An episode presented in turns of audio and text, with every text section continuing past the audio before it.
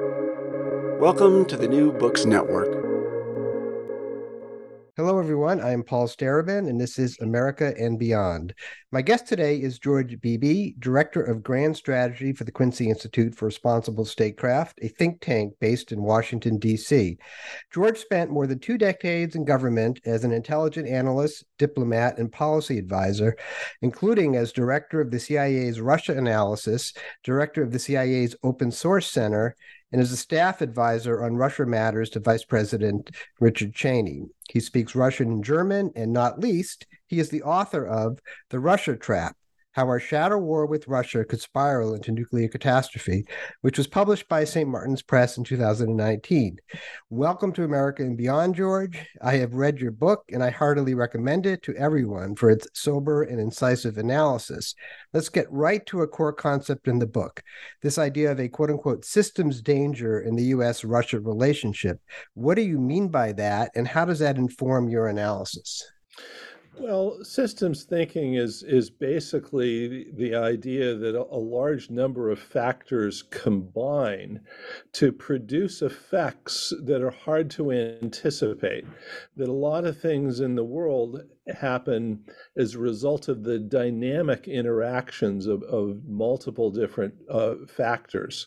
Um, and so straight lining uh, the uh, the future, um, looking at a particular trend and extrapolating that, you know, to to indicate that, you know, next week's going to look sort of like this week, and next month will look sort of like this month, and you know, trends that we see underway right now will continue, is oftentimes a formula for getting surprised, um, and so what I uh, observed over the course of my career, and of course, I, I began my work in government uh, during the Gorbachev period, uh, prior to the time when it was obvious that Gorbachev was a committed reformer. Right. We were trying to figure out in the U.S. intelligence community who is this guy? What's he up to? Is is he genuine in some of the things yeah. that he's I'll bet. Um, and over the, the course of the the next uh, you know several decades, a lot of surprises happened. A lot of things that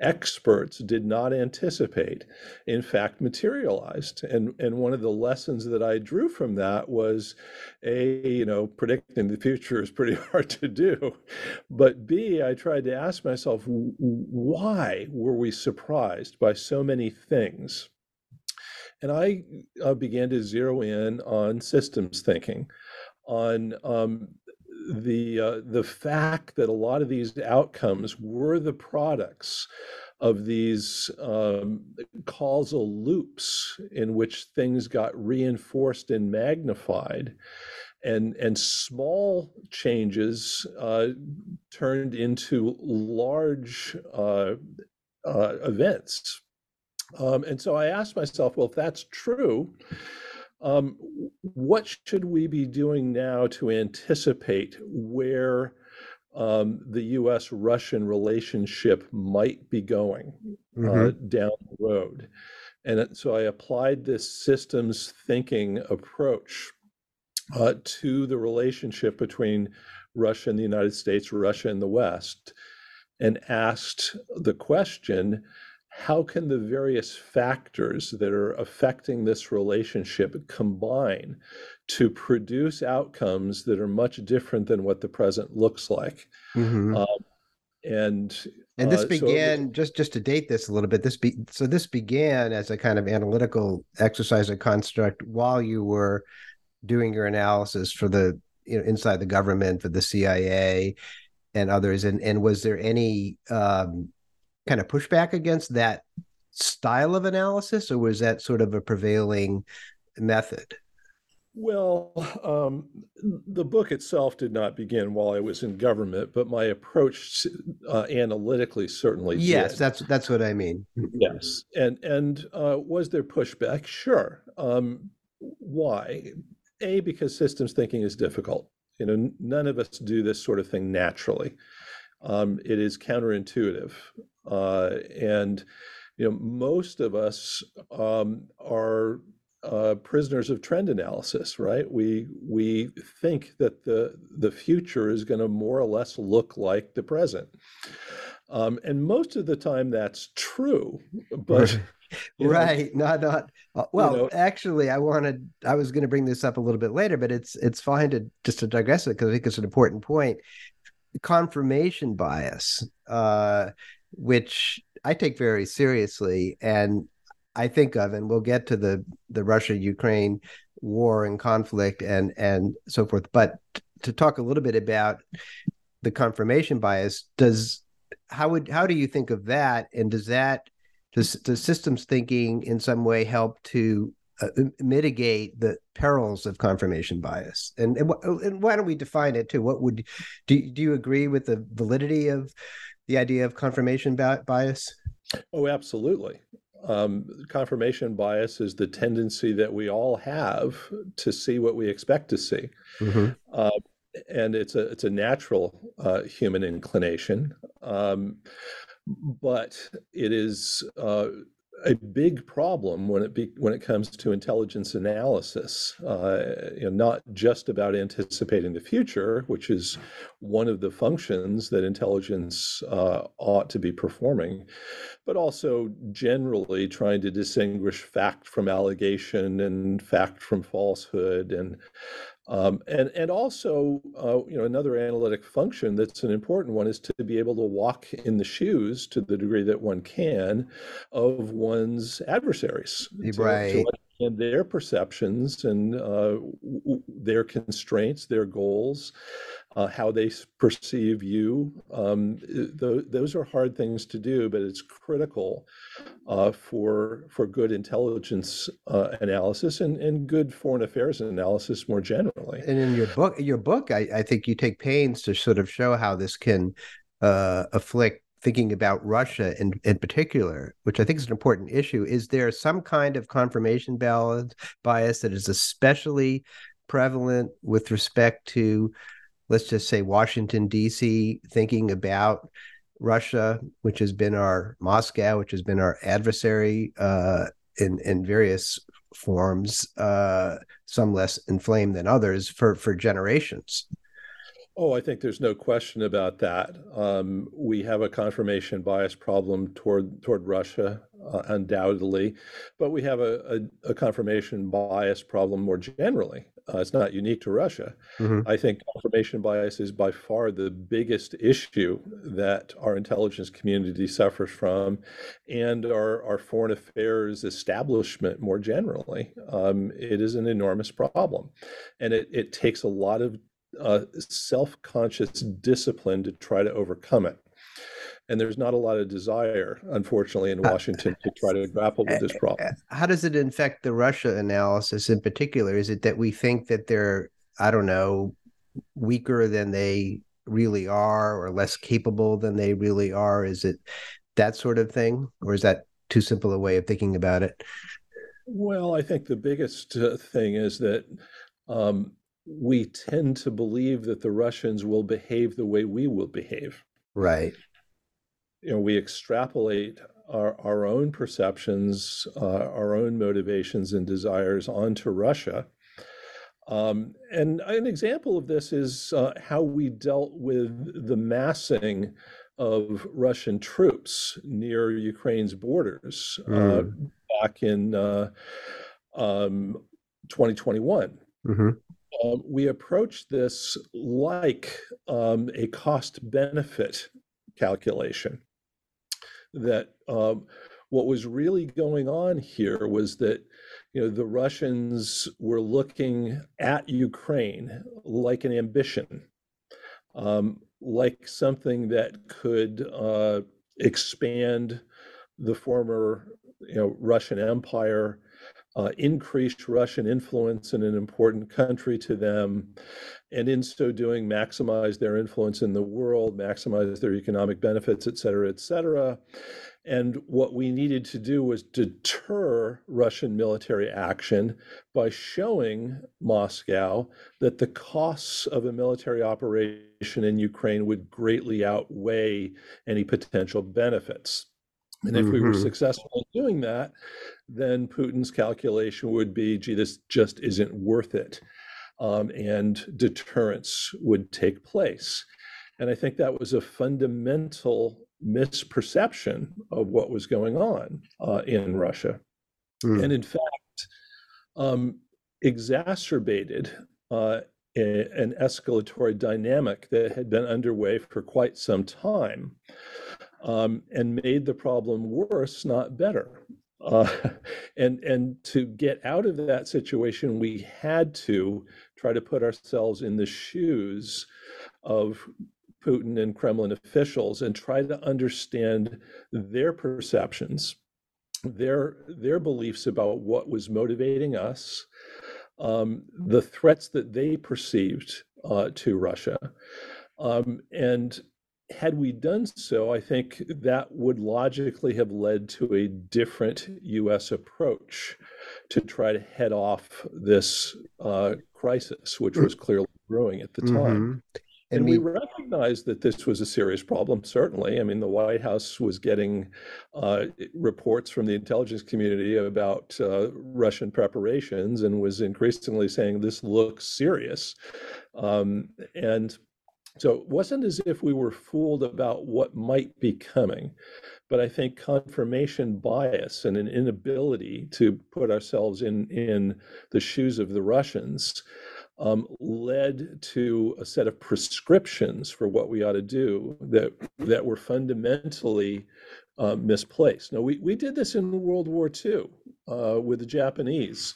Dean Acheson wrote about this in uh, in his uh, memoirs of this period, President at the Creation, where he said, you know, the whole U.S. government um, misread how Japan was uh, re- going to respond to the American embargo um, uh, prior to the Pearl Harbor attack. Yeah. Um, we thought that Japanese expansion uh, in Asia was an ambition, uh, but in fact, the Japanese leadership thought that this was an existential imperative, that they simply could not survive in a situation where they were potentially surrounded by the United States, Soviet Union, and a potentially yeah. revived China. And so their reaction to this, where we attempted to impose costs right. on the expansion, was in fact to to attack Pearl Harbor because they felt that their their uh, existence was in fact at stake. And I think that's not a bad analogy for how the Russians have perceived things in Ukraine. yeah.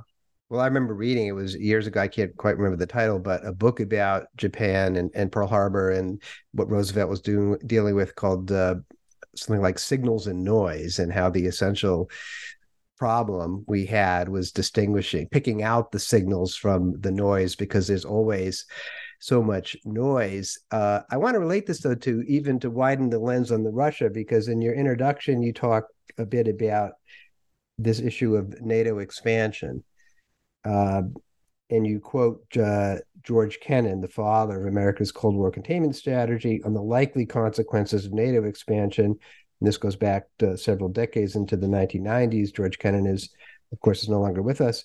There's going to be a bad reaction from Russia and then the NATO expanders will always say, will say that we always told you that this is how the Russians are, but that is just wrong. Russia is not, he said, a country dying to attack Western Europe. And one of my thoughts about Kennan is that he largely seemed to avoid confirmation bias. And one reason I think is that he identified, some might say even over identified, with a certain spirit in Russia, which he saw as integral to Russia. Uh, I think I even read he had some quote about how his his soul somehow got misplaced or or lodged in in Russia, which I found, you know, having lived in Russia for several years myself, uh, I I can sort of see that to some degree. But did Ken is Kennan almost unique uh, then among the the Russian analysts in being able to have this quality of sort of necessary empathy that would allow him to discern how an adversary might react? Well, Kennan certainly stands out as someone that was unusually capable of doing that. He's he's not unique. There mm-hmm. are others certainly that can, um, but there's a tension uh, in this because um, there's a danger, as, as, you alluded to, in in uh, potentially going native, as, as uh, people in the Foreign Service Office uh, some sometimes uh, say that you can understand uh, the uh, the perceptions and cultures and and uh, objectives of the country that you're living in to such a degree that you're not just empathizing, but you're sympathizing. Mm-hmm. Uh, and I, I would shorthand the difference being, you know, this is how they see things. That's empathy. This is how they see things, and they're right. Is sympathy, yeah. and, and, that's uh, uh, something that um, any any good intelligence analyst or foreign affairs practitioner has to be cognizant of. Were you posted? Uh, were you posted in in Russia at any point? I was uh, certainly not as long as Kennan was, but yes, uh, I, I, have been posted there, lived what, there. What years? Uh, back in the uh, the 1990s. Okay. Uh, quite a turbulent time right. in Russia. Um, but so the the challenge is to to understand without necessarily sympathizing or or taking sides, um, and and that is a challenge analytically. Now, what the Foreign Service in the United States has done, uh, in part to guard against going native, is to emphasize the development of generalists as opposed to specialists. In Kennan's time, uh, the State Department was trying to create specialists. They developed George Kennan. They they sponsored years and years of language immersion and study and and uh, you know an understanding of history mm-hmm. um, that enabled Kennan to to become deeply expert in in Russian history and culture and language and to be able to develop this empathy. That is increasingly rare. Um, the US government is looking more for generalists who are versatile. You know, I can serve in Japan this year and move to Brazil the year after as as uh, events might uh, require. Mm-hmm. Uh, you're rewarded in the Foreign Service for that kind of versatility. Um, those people that want to develop deep expertise peace in a particular part of the world, uh, unfortunately, um, have to make some sacrifices in their own professional uh, advancement right. within within the government. And I think that is something that uh, the U.S. government needs to be thinking about because um, we do need both generalists and specialists. We need people with that kind of deep expertise that can develop that analytic empathy, mm-hmm. but at mm-hmm. the same time don't cross over into sympathy. Right.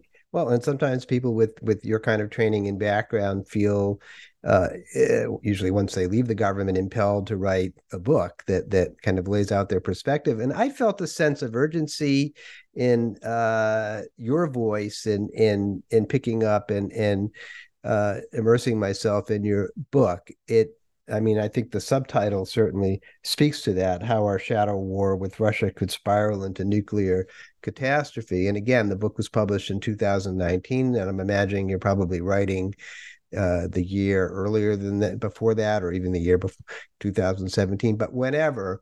So, what was feeding that, you know, that itch or whatever it was that impelled you to write the book at that time? Well, um, what was interesting is that I didn't set out to write a book. Okay. Uh, I was approached by the publisher, by an editor, mm-hmm. uh, was asked if I would be willing to write on what uh, he called the gray war that was going on, or hybrid war. And at the time, um, uh, a, an article written by uh, the Russian uh, chief of the general staff, uh, Gerasimov, mm-hmm getting a lot of attention where he was talking yeah. about hybrid war. Hybrid war, sure. And so he said, you know, write about this Russian concept of hybrid war and where this might go. And and I said, well, thank you. I'm flattered that you're asking, but um, uh, no, I don't think I, I, I should. Okay. And he said, why not? And I said, well, I don't think I'd write the book that uh, I think you're asking for. And he said, "Well, what what book would you write?" And I made the mistake of telling him. uh, no, come on. There must be. There's. I know what it's like to write a book, and there's. Uh, it's not a small thing to to, to well, get no, into. It, it, it isn't. But uh, what what what I what I did was I I sent him uh, a few pages of copy and you know what I would write, mm-hmm. which in fact turned out to be the introduction to the book. Okay. Um, and I, I said, look, I would warn about where this thing is going, and here's why. Um, and uh, I, I did have a sense of urgency there because I was in fact, quite alarmed about what I saw developing and, and uh, what might be coming down the road. And I was hoping, metaphorically, to sort of grab readers by the lapels and say, we have a problem brewing. And, you know, the longer this goes on, the more difficult it is going to be to prevent it from turning right. into a crisis. Well, elaborate on that with respect to the nuclear catastrophe. I mean, is that metaphorical or is it something it felt like from the book more than that? I mean you lay out some pretty you know i mean there's scenarios there are things that you know are speculative uh, take place in the future but they involve nuclear weapons uh, being used. So so that that well, that's, that's not a theoretical problem. Um, in fact, the, the situation with Russia obviously has gotten much worse since the time I wrote the book. And the, the dangers of a nuclear confrontation with Russia have grown uh, well beyond the, what they were five years ago. Uh, and uh, ironically, well, I, I should stop you there though, because I mean, we can we can get into that more, but uh, yeah, I think a lot of of, of, listeners are going to be interested in your answer to this. What, how have they grown since then, and and what I mean, what was your baseline, let's say, before the war on the possible use of nuclear weapons, and do and do you mean by by both sides, or or mostly by Moscow, and how have they grown since, and what is the chief danger as you see it? Uh, we're talking now with the war seemingly at if not like a stalemate at least something that doesn't have an easily foreseeable end in in sight and we'll be approaching the second anniversary in February of next next year. I mean that's where we are now. The Ukrainian counteroffensive has begun. It's been underway for some time. We haven't seen at least to my knowledge any in, much increased t- talk about from Moscow about nuclear weapons, but perhaps I'm missing something. Right. Well, the, the fundamental argument then was that we had um, a increasingly contentious and conflictual relationship with Russia that that I labeled a shadow war mm-hmm. that was being played out between intelligence agencies, between special operations forces, between cyber warriors, uh, you know, on the internet, large all of this was largely outside of the public view. But um, set a baseline for escalation into kinetic as the military calls it um, confrontation between russia and the united states. Now layered on top of that was um, deepening perceptions uh, in both russia and the united states that the other side was out to destroy it Russia increasingly came to believe that the United States was trying to surround Russia with uh, hostile uh, U.S. military allies, uh, foment uh, some sort of insurrection or instability inside Russia itself that would lead to either Russia falling out of the ranks of the world's great powers altogether and the Russians believed that under that scenario they would not be able to hold the Russian Federation together, or you know create chaos inside Russia uh, directly in some way. And the United States increasingly came to believe that the Russians were out to, as as we uh, call it, uh, destroy the the rules based international order. Um, and in so doing, pose a dire threat to stability and democracy inside the United States in some way. So the stakes, as both sides came to, to see them, were existential. Um, and trust levels between the two uh, governments um, and communications between them were reaching, you know, alarmingly low levels. Now, on top of that, the mechanisms that the United States and Soviet Union um, had created during the Cold War and, and extended in the early years of the post Cold War period were all deteriorating or failing, uh, going away. So uh, the stakes were going up. The the uh, numbers of direct confrontations between the U.S. and Russia were going up, um, and the brakes that would serve to mitigate the dangers of escalation were all disappearing. That was the basic picture that I was creating in the book, and all of those situations have worsened since then. Mm-hmm. The shadow war has escalated into a, a proxy war in which the United States is all but directly involved in fighting the Russian military in Ukraine. Um, the degrees of trust and the perceptions of existential danger on both sides have only escalated um, significantly since that period. And the mechanisms that we have for um, trying to, to prevent escalation into a direct conflict have suffered even more. Uh, arms control has broken down altogether uh, with with Russia right now. We have almost no uh, diplomatic communications with the Russians, just you know, very sporadic. Trust levels have fallen even further, um, and uh, the war in Ukraine is only an accident or two away from some sort of direct confrontation. We've already had a number of near misses. Yeah. One of the things that the uh, intelligence leaks um, from uh, several months ago revealed was that uh, a, a, Russian air defense mistakenly fired on British aircraft, thinking it had been authorized to fire, which in fact it had not been. And they did fire on the aircraft, but the uh, the missile malfunction didn't hit its target. But you know, we right. quite literally dodged a bullet there. Yeah, so, and th- those are alarming. And um, let me actually uh, just cut in a, a, little bit. I want to get back to the the nuclear scenario. But one thing you said, uh, I think deserves attention to be about the communication levels. Is that uh, or lack of communication?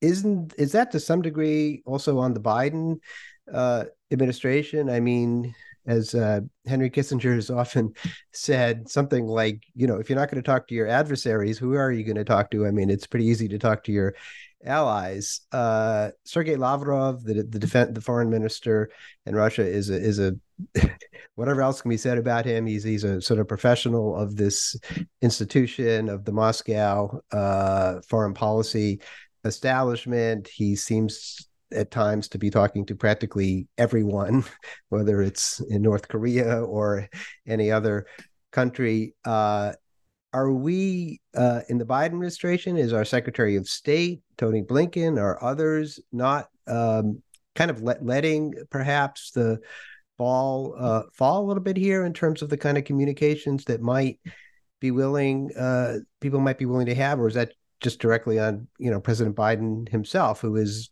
you know kind of in his own way a sort of c- creature of the American foreign policy establishment too, with all of his decades as a senator, heavily involved in foreign policy. Well, I think part of this is that uh, we have not been pursuing communications with Russia as aggressively as we ought to be mm-hmm. through various diplomatic channels. That is part of it. Um, part of it is that there's a little bit of a mismatch between the Russian and American uh, systems when it comes to in, engaging. Um, Russia obviously is a heavily uh, Putin centric system. It's, it's uh, president heavy. Um, and the interagency process in Russia works from the top down. Decisions right. get made at the top and sent down, communicated to lower levels of government where they are implemented. Right. In the United States, often vertical of power, right? The right. verti- vertical of vlast. Mm-hmm. Right. So if you want to influence decisions, you, you have to be concentrating on communicating with the Kremlin. Um, in the United States, uh, the uh, the interagency process usually starts at um, the uh, um, the agency level, where experts get together across the various foreign affairs agencies and you know they are tasked with addressing problems but they come up with position papers that get worked out at the working levels. They rise up through the system to the senior principals ultimately to the president when necessary where they're decided um, but uh, only after going through that process of interagency coordination most of the time so, you know, to influence the U.S. system, you know, you do have to be engaging uh, at, you know, the assistant secretary levels, for example. Um, but um, we're not used to a situation where, you know, the president has to be uh, the focus of affecting the Russian system and communicating over there. Mm-hmm. Um, but we and, did do, didn't we, in the past? I mean, whether it was Nixon or or FDR, we did have presidents who would pick up the phone. Now, I wonder about this because I don't live in Washington. I live in Cape Cod, Massachusetts. But I noticed that our CIA director, William Burns, who who is probably our most experienced Russia hand at a at a top level, at times has made some interesting kind of reach outs, which obviously must have been authorized at the highest level to Moscow. But it's hard for me to resist the conclusion that Joe Biden is not, you know, he's not looking right now to just to sort of pick up the phone and call Vladimir Putin as he could, right? We agree he could do that. He could in principle. The problem, though, is that uh, in in our public discourse, Putin has been painted as the equivalent of Hitler, mm-hmm. um, some, something like Hitler and Stalin combined, and it has become almost anathema to actually engage with him. So, for the US president to be engaging with his counterpart in Moscow um, is a very difficult thing to do politically right now, which is part of the problem that we're in.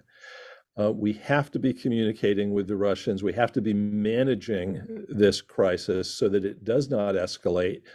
But the process of trying to manage it has actually become politically perilous inside Washington um, that's a dangerous situation. And we, we need to think hard about how we find a way to navigate uh, through through this situation. But mm-hmm. it, it's not an easy one.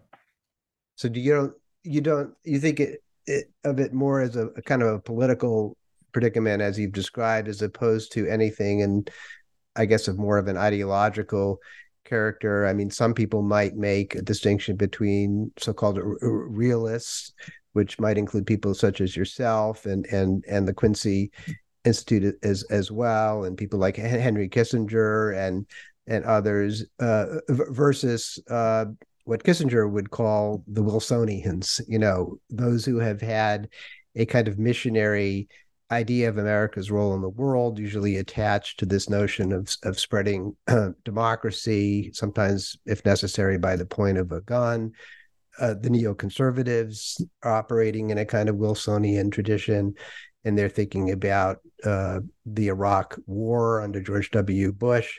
There's always been a kind of liberal war hawk uh, sort of variation of that tradition, and it's possible that that that kind of thinking uh, is operating uh, at the level of the Biden administration in the top, particularly the Secretary of State Tony Blinken, who was recently in Kiev. He is often he seems to be identified with that as well as uh, Victoria Nuland, who's at the State Department too. And perhaps this is a bit in the weeds, but you know what I have heard is that the National Security Advisor Jake Sullivan is perhaps more of a pragmatic mind on this. I don't really know, but it's it it it, it seems to be there could be that kind of thinking uh, at the top levels.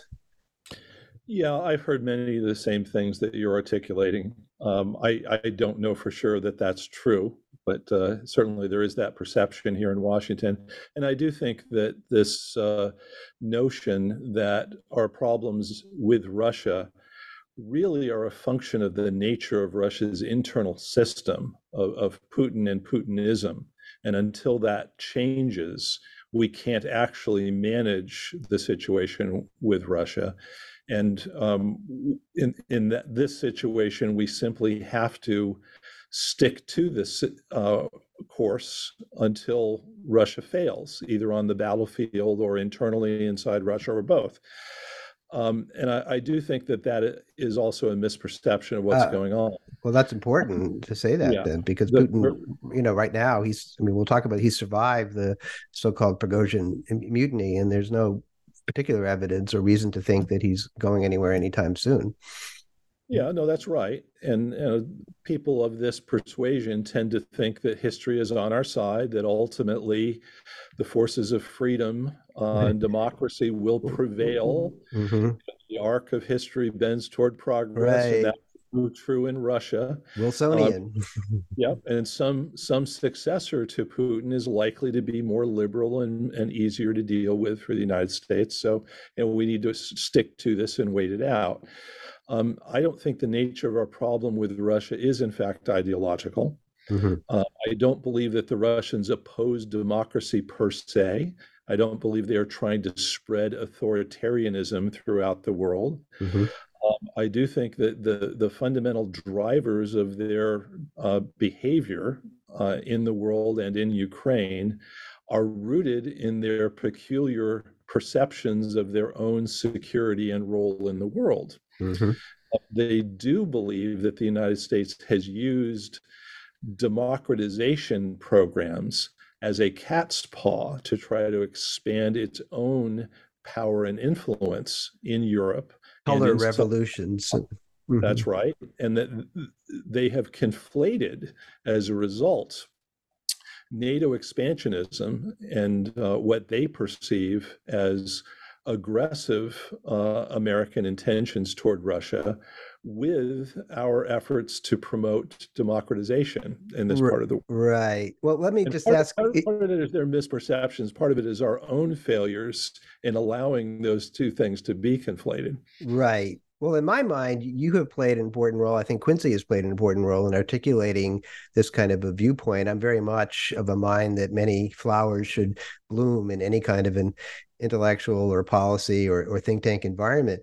But is it difficult, given the political uh, situation, that when you articulate, you know, a sort of a realist viewpoint on that, when you point out that you know Putinism is not necessarily uh, the barrier to talk, is that something that redounds back on you and back on on on on Quincy? Is the environment in Washington that nasty, or is there an opening? Uh, is there space to make this kind of uh, view known, as I think it should be?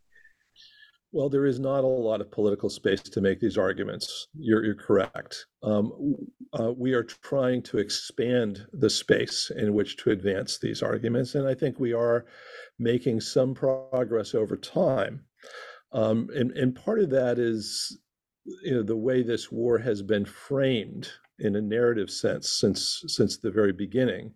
Um, the uh, the main arguments in our, our, American popular discourse have been that this war has nothing to do with NATO expansion, nothing to do with Russian threat perceptions. This is entirely a war of imperial aggression, aggrandizement, trying to expand the Russian Empire, um, and that if we don't stop Russia, it will simply continue, and that efforts to try to engage with Russia diplomatically will be perceived as as appeasement, will be taken advantage of, will make the problem worse.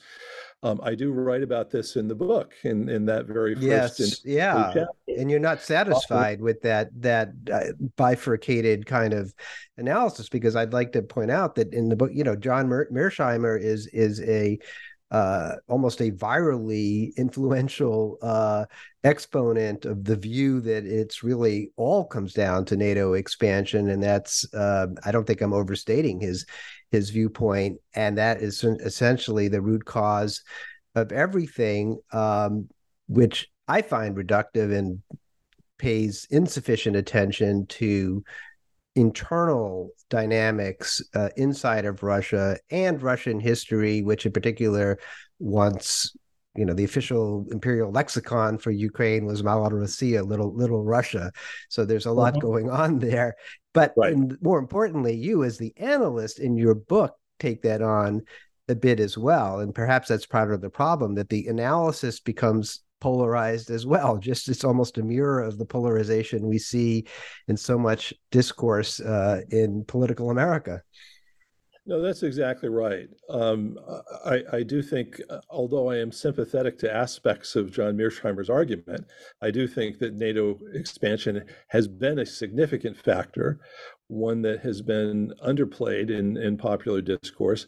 Nonetheless, I do think it is reductive to say that this this uh, invasion was entirely attributable to that. Mm-hmm. Um, it, there there is more complexity to it, as I try to point out in the book. Yep. There are both offensive and defensive aspects to Russian behavior in all of this, which makes it difficult to understand uh, and also presents a real challenge to US policymakers because it, it requires a balance on our part between firmness and resolve on the one hand and flexibility and compromise and diplomatic engagement on the other hand.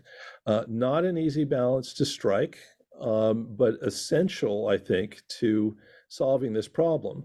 Um, if we're simply going to roll over and say to the Russians, yeah, whatever you want, you know, we understand your perspectives, we sympathize with it, that's in many ways going to make the problem even worse. So, um, you know, the, the notion that we could stop this war tomorrow by simply cutting off the Ukrainian aid and saying, okay, you're going to make a deal with the Russians uh, is uh, quite naive. Right. Um, the Russians would have no incentive whatsoever to negotiate or compromise in a situation like that. Um, you're you're taking the cards that you have in your hand and uh, abandoning them all, and you're you're left with nothing at that point, and that would be catastrophic for Ukraine, certainly. Right. And that overall for the balance in the world. And we do need to be aiming toward a balance in the world. We're not going to defeat the Russians. We're not going to eliminate them. This is a problem that we're, we're not going to solve. We have to manage it uh, over the long term. So, uh, and addressing Ukraine's legitimate defense needs has got to be an important part of this. Right. Well, and if we mismanagement to sort of let's go back now to the thread that we began on the nuclear catastrophe. So, well, I can see sort of three possibilities here that perhaps could ratchet up the nuclear possibility. One would be these attacks that we're seeing from Ukraine on the Russian homeland, which could intensify, which I think are intensifying. And it may not even be only a matter of, of drones, because we're reading that they're they, the Ukrainians, are developing longer range missiles on their own, so forth, not to use any that we give them. And so, you know, if Moscow were hit in some important way, I think that would get a lot of people's uh, attention at the Kremlin. Uh, a second would be if the if there's a, bro- a breakthrough in the counteroffensive and they actually manage to pierce uh, the land bridge that Russia has established that connects uh, mainland Russia to the Crimean Peninsula and is a vitally important uh, sort of roadway for the military and infrastructure, and of course is where so many Russian troops are based. If that were truly pierced, if there was a physical uh, breach that Ukraine was able to maintain, you could see how the Russians would be extremely concerned about that. And a third would be if there were uh, related to that, if there were actual uh, the intensification of attacks on, on Crimea, which I think um, is not an issue that is well laid out um, in in the Western press. Generally, Crimea, like like Kiev, being a place that Russia and Putin regards as as sort of part of Mother Russia. It's where you know to go way back where you know Vladimir had his, uh, uh, I think his baptism uh, in in uh, Crimea, and and Putin has spoken to that. And I there are a lot of Russians uh, in Crimea itself. And the and the Black Sea uh, naval port uh, of Russia in in Crimea is fundamental to them as well. So I could see three ways in which Russia could feel much more threatened, uh, depending on how things go. Those are the three. Yeah, I, I, don't disagree with any of that. But what's interesting to me about your analysis is you focused only on scenarios in which Russia might decide to use uh, nuclear weapons um, proactively, more or less. Yes. Um, And well, what, under under under great a feeling of, of, of, under, under feeling of, of, some sort of urgent crisis. Yes, right. yes. Um, but what you have not done is address scenarios in which the United States might use them, which okay. is quite interesting because the assumption appears to be here in Washington uh, that well, the the only way that we could find ourselves in some sort of nuclear conflict would be if the Russians choose to do so. And of course, that would be irrational for the Russians to choose to do so, because ultimately it could end up with the destruction of Russia as well as the destruction of the United States. You know, no rational actor would want to do that. And so, you know, the chances of that happening are actually quite small. And they they further bolster this argument by saying, look at all the instances in which the Russians seem to have drawn red lines that we have subsequently crossed and the Russians have not escalated, at least not into direct attacks on the United States and NATO. They don't want to get into a direct conflict with us. So our margin for error is actually quite substantial. We, yeah. we overly fearful of this prospect is yes I, I, I hear that uh, that argument is seems quite uh, vocal and resonant. That's right. Now what what this argument ignores is the way we could get into an escalatory spiral, which I would argue we're already in, just at a lower level on, on the escalation ladder with Russia, that could cause one side or the other, including the United States, to face a choice that John Kennedy warned about in his American University speech after the Cuban Missile Crisis, which is a choice between humiliation and using nuclear weapons. Mm-hmm. Now, you, you've indicated a couple of instances where the Russians might face that choice, mm-hmm. but I would argue that I can envision situations where the United States might face that choice. I'll just play this out. Yeah, please. The, the Russians right now have been uh, in a defensive effort to thwart the Ukrainian counteroffensive, and they've done this pretty effectively so far. Um, they have built rather formidable uh, multi-echelon lines of defensive fortifications.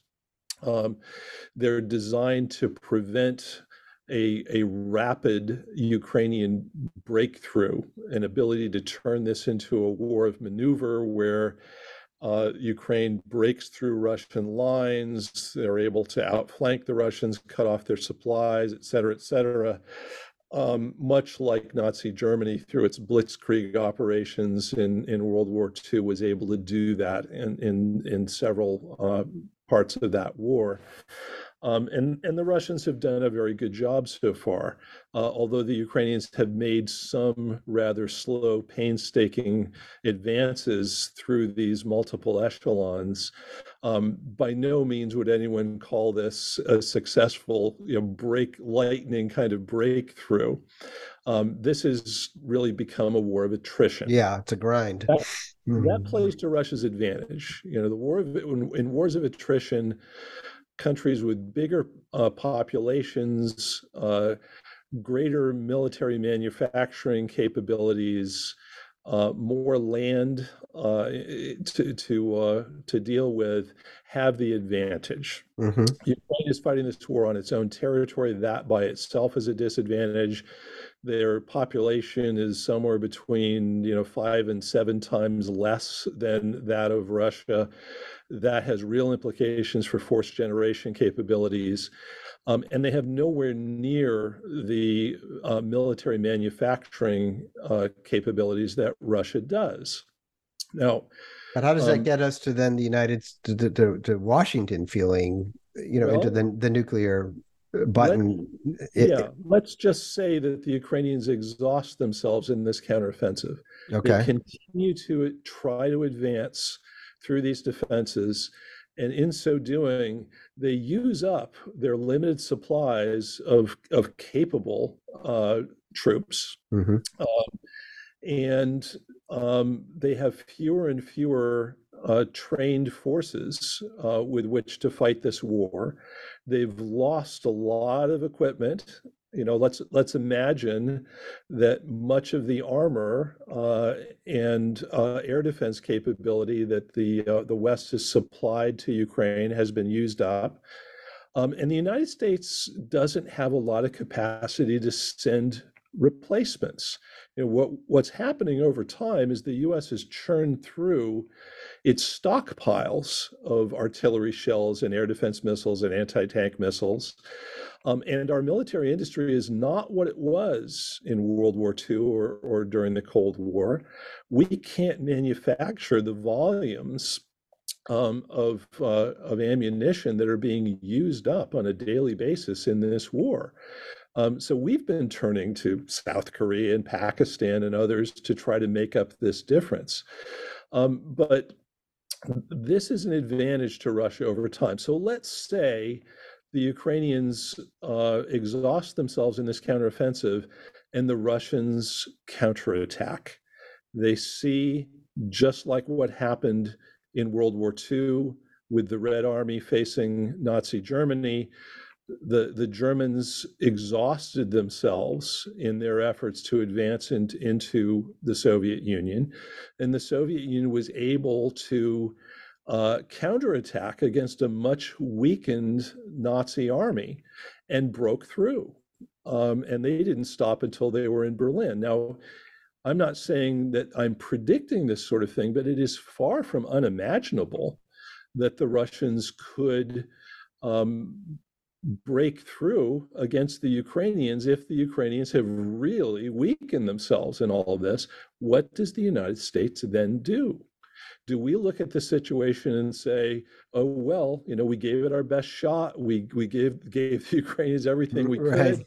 That's the way things go." Mm. Um, the way we've defined this war in, in our public rhetoric um, has really boxed us into a policy corner here um, you know, we've we've made the stakes in this war so great. We have very little room for simply sitting back and saying, okay, well, you know, the Ukrainians fought well and bravely, and this is a moral victory on their part.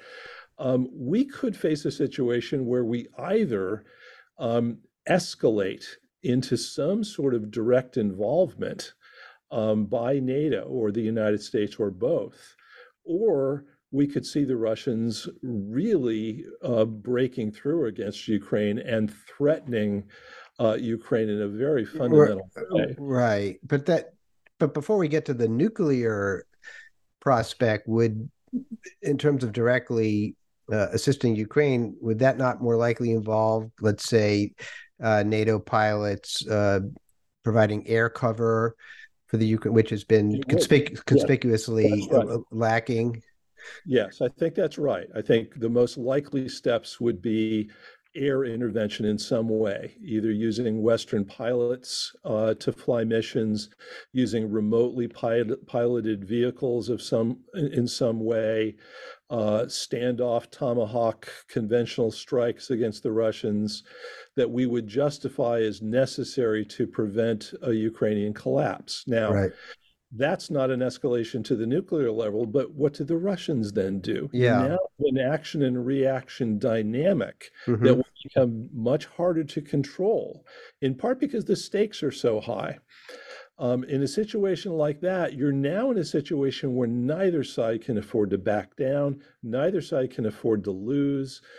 Um, would wise heads prevail and both sides say, hey, look, we see where this is going we need to find a way to right. compromise now. Well, you know, well, what, that, what do you think? What do, well, well, what do you think the Russians? I mean, the Russians surely in their own contingency plannings must imagine the possibility that Western uh, NATO forces will be involved in providing air cover to assist uh, Ukrainian uh, advances or simply to protect them from being obliterated. Uh, do Russians then respond with greater intensity in Ukraine? Do they you know look at a place like P- Poland or or the Baltics as a place to uh, you know mess around in. If if if we're already directly involved, then I guess that red line has uh, now been erased. Well, that's right. You know, and we have an interesting political dynamic inside Russia in that uh, Putin's being criticized by so-called turbo patriots. Yes, the the nationalist right wing for being too soft for for not defending uh, Russian red lines aggressively enough, for being too willing to try to find some sort of compromise with the West. You know, he's perceived by this part of the political spectrum as a Germanist. Um, and uh, so he will be under political pressure in a situation like that to show that Russia is not going to be pushed around. Um, and I think um, it will be difficult under those circumstances for Russia not to target air bases, for example, in Poland or Romania, where Western aircraft might be yeah attack the uh, supply lines the routes the installations all of, all of that. The russians are certainly capable of doing that. One of the reasons why they have not is precisely because they don't want uh, to get into a situation where nato is directly involved in the fighting in ukraine. Sure if, if nato crosses that line itself then one of the incentives for restraint is uh, diminished inside right. Russia. Well, this is a very dangerous situation. Right, right. Well, this sounds, and I think we're we're getting close to winding up, but this sounds very much like a return to the systemic danger that you identified uh, so well in your book, and that continues to be sort of an operating principle for how we should think about this. And you close your book with a kind of uh, saying of uh, uh, the CIA analyst John uh, McLaughlin, who who headed the uh, the the branch and I guess the CIA at one point. But you call it subverting the dominant paradigm, uh, and that sounds like that remains our challenge. it hasn't been subverted, has it? Oh no, uh, the dominant paradigm in Washington is, if anything, even more dominant, uh, and that makes the challenge of uh, of challenging that paradigm even more important. Yeah, well, maybe Thomas Kuhn and the structure of scientific revolutions and how to topple paradigms could apply, but it usually doesn't in international relations. Uh, well, I want to leave with one sort of a quiz question, which remains out there, which is Yevgeny Prigozhin. Uh, what does your analyst hat tell you is going on there, and what should we be thinking about with his apparent uh, murder at someone's hands? Many people think the Kremlin. In connection with this question about uh, the general uh, who was believed tied to Prigozhin and, and Wagner, General Sergei Surovikin, who used to be the head of the Russian aerospace forces and apparently has been dismissed, are thoughts about Prigozhin, and are we seeing what might even be called a purge uh, by the Kremlin, possibly in an effort to reassert the vertical of power? Yes, well, Putin's style of rule since uh, his ascent to the presidency back in the, the early 2000s has been to try to uh, balance various factions within the government and, and uh, Russia's elite more broadly, which extends outside of government into you know business and media. Um, and you know he attempted to establish some red lines for all these different factions, essentially saying, you know, you need to serve the state. You need not to challenge state authority. Uh, so long as you're willing to live with that, then you can keep your your businesses and your your your media positions, et cetera, et cetera. Um, if you're not, then we're going to have a problem. And most of the Russian elite got the message and toed the line. A few did not um, and they are now either dead or in prison. Um, and I think what happened with Prigozhin was that Putin attempted to exploit um, the uh, the military capabilities of this Wagner uh, mercenary group so that he would not have to lean as heavily on the regular Russian military right. and on conscription and mitigate some of the political risks of this war. Yeah, he Putin. That, mm-hmm. That's right. And uh, but what he did not count on was that Prigozhin might amass independent political influence in Russia and ultimately try to use that to challenge the state's authority in some way about how to conduct this war.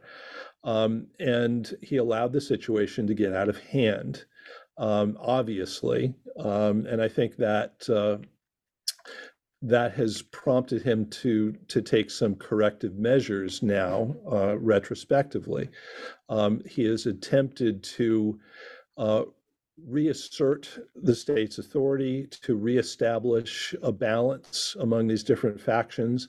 I think early in this war, his focus was on what you might call the the more liberal uh, parts of the Russian political spectrum, uh, people that were unhappy with uh, cutting ties with the West, um, um, launching this war at all, um, you know, sort of the, the left peacenik types uh, in Russia. Um, his early um, moves after the invasion were directed at that part of the spectrum. Um, what has become clear more recently is that the bigger threat lies to his political right among these turbo patriots. Uh, and Prigozhin was emerging as, as one of their public spokespersons. Mm-hmm. Um, and so not only has he moved to tame Wagner, to defang it uh, in, in several different ways, he's also cracked down more generally on the political right wing in Russia. Surovikin is an example of that. Um, he also arrested uh, Igor Girkin, um, yes. who, who, was also you know very popular in this part of the Russian spectrum, and there is a more general crackdown of criticism from the far right that's meant to send a message, to send a message uh, within Russia saying, "Hey, look." There are are limits to what we're going to tolerate in all of this. Right. Well, and the saga continues, and I think that's about as clear an analysis of the picture that we can get from a distance, at least, of what is happening in Moscow. Uh, George, George I want to thank you very much uh, for appearing today, uh, talking to me on America and Beyond. And the book again is The Russia Trap how our shadow war with Russia could spiral into nuclear catastrophe. Uh, I'm Paul Starobin. Thank you very much. Thanks, Paul.